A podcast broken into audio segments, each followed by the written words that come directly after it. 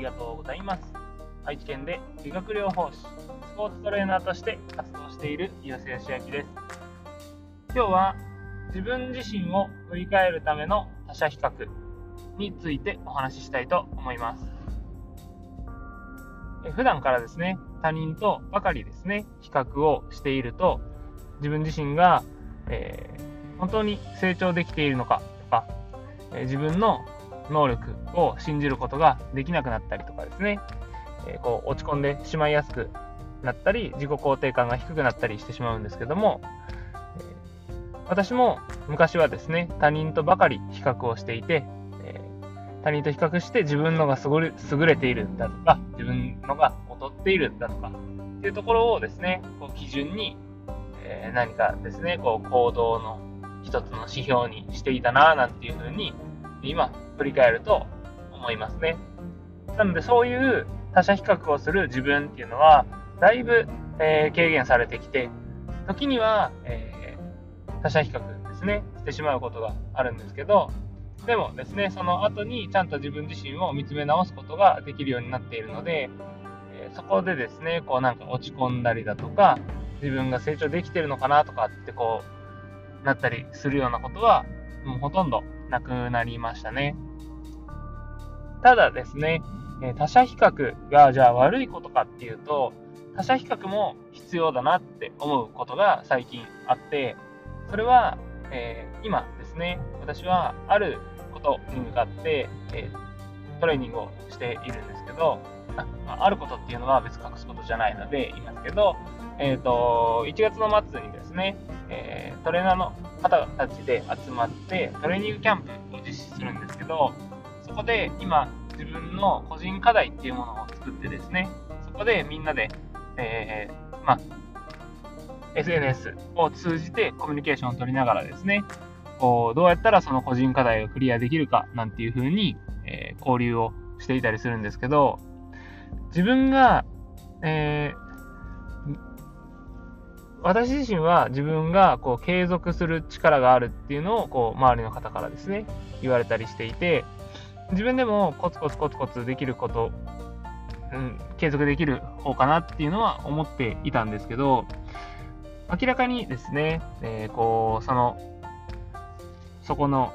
なんていうんですか、こう、コミュニティに集まる方たちの努力している量だったり、変化している量ですね。まあ、努力している量は、えー、正確にはわからないんですけど、こう変化している量をですね、見ると、あれ、自分自身ってあんまりこう、継続できてんのかなとか、自分のこう、設定してる負荷量って低すぎないかなとかっていう風に、ちょっとこう、疑心暗鬼になったりしたんですね。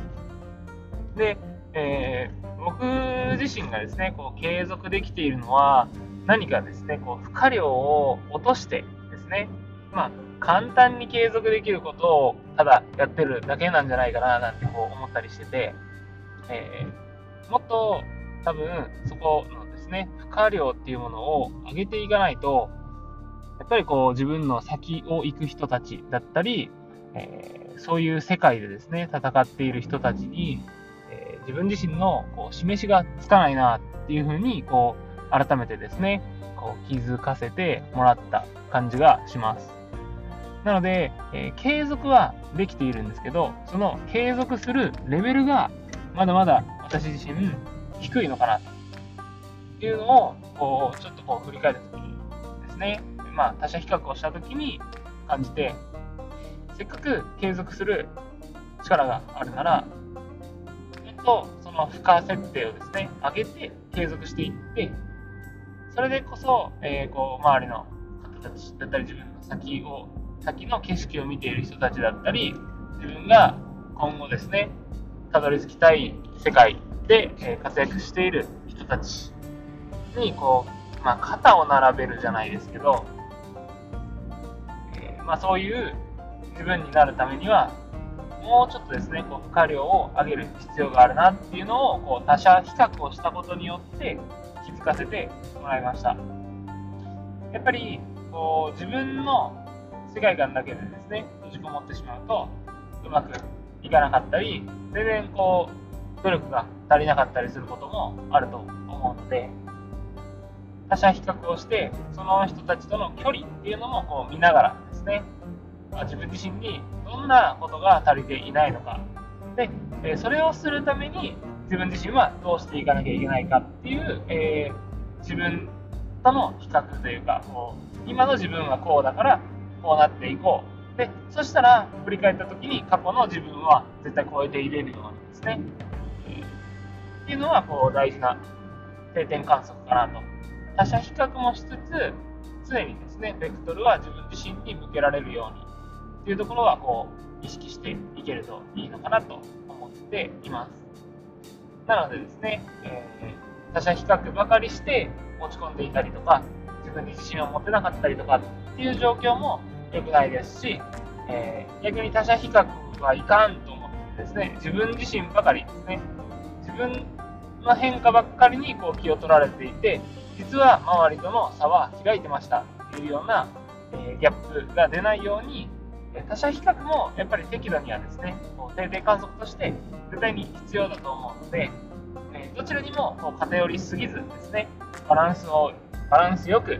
え、過ごしていくことが大切かなと。改めて最近気づいたので、えー、ぜひですね皆さんもそうならないように気をつけて、えー、自分自身との定点観測だったり、えー、他者比較っていうのもこううまく活用してえ成長につなげていきましょう。というわけで今日は自分自身を振り返るための他者比較についてお話しさせていただきました。お聴きいただきありがとうございます。ではまた